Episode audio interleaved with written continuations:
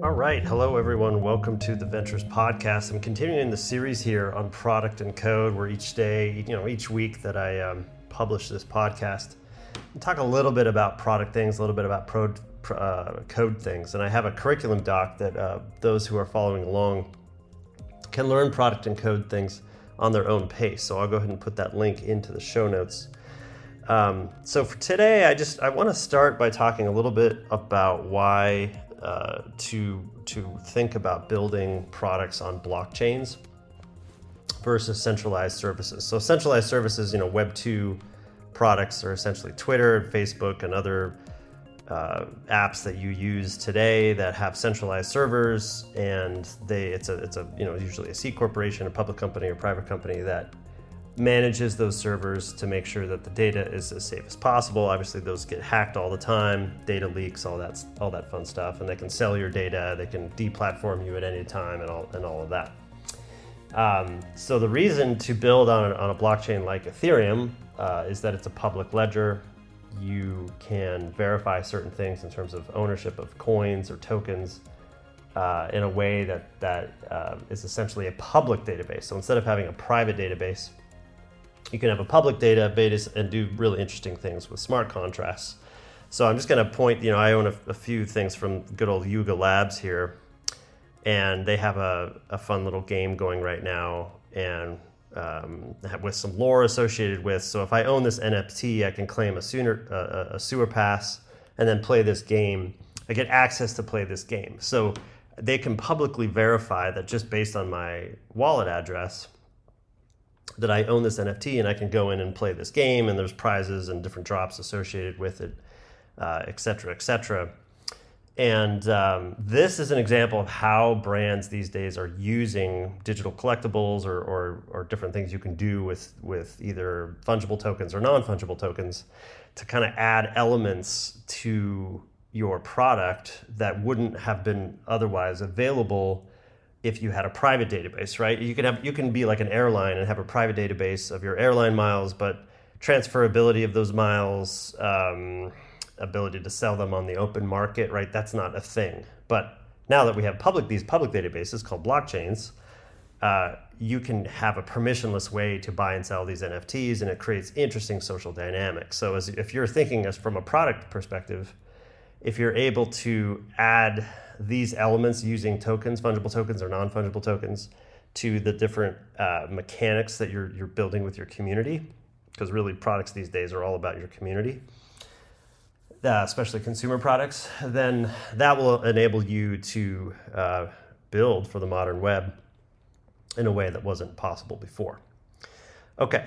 So now switching gears back over to code. Last week we did we walked through the application layout uh, and what I want to just show is right now in our in our little example uh, app here with Ruby on Rails, we have a hello world. And um, what all I'm going to do right now is just show you how to add a variable in this welcome controller. So a few episodes ago, we we we built a quick welcome controller with a with a layout um, or, or with an index file here in in a welcome controller in the layouts folder. Um, and again, if you're just listening to this podcast, there's a screencast of it, so just click in the show notes to get to, to see that video. And in this in this index uh, template file, or in, the, in this in this um, in this view, we have a simple h1 tag with hello world, and we have an associated controller. So in, in Ruby on Rails, there's this concept called model view controller. We're going to talk about models later, but we have a we have a controller here with a view. And essentially what the controller does is it sets up variables that we can send into our view so that when we render things, it can be done in a programmatic way. So what I'm going to do in this uh, welcome controller is inside this, this uh, index method, I'm just going to create a variable called name. And I'm, my name's Will, so I'm just going to put uh, Will as this, and I'm going to basically instantiate this variable.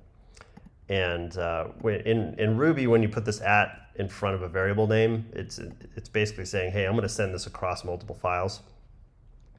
And um, so then if I come back into the index and I delete this world and I do hello comma I can do what's called an embedded Ruby here, where I where I do this this less than sign, the percent sign, and equal, which means I'm going to be rendering a thing, and uh, I'm going to just inline put hello name, and then if I refresh my my app here, here there we go, hello, comma will.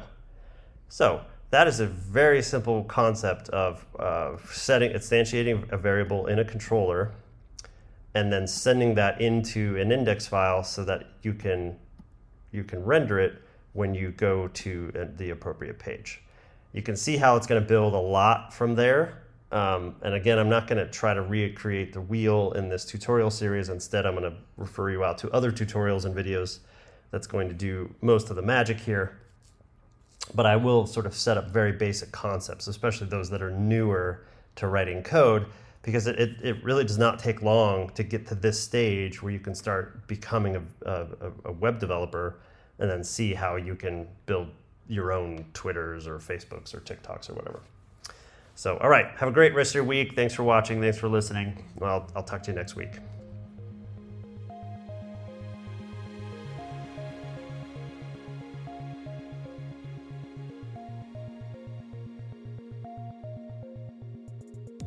All right, a couple quick things before you go.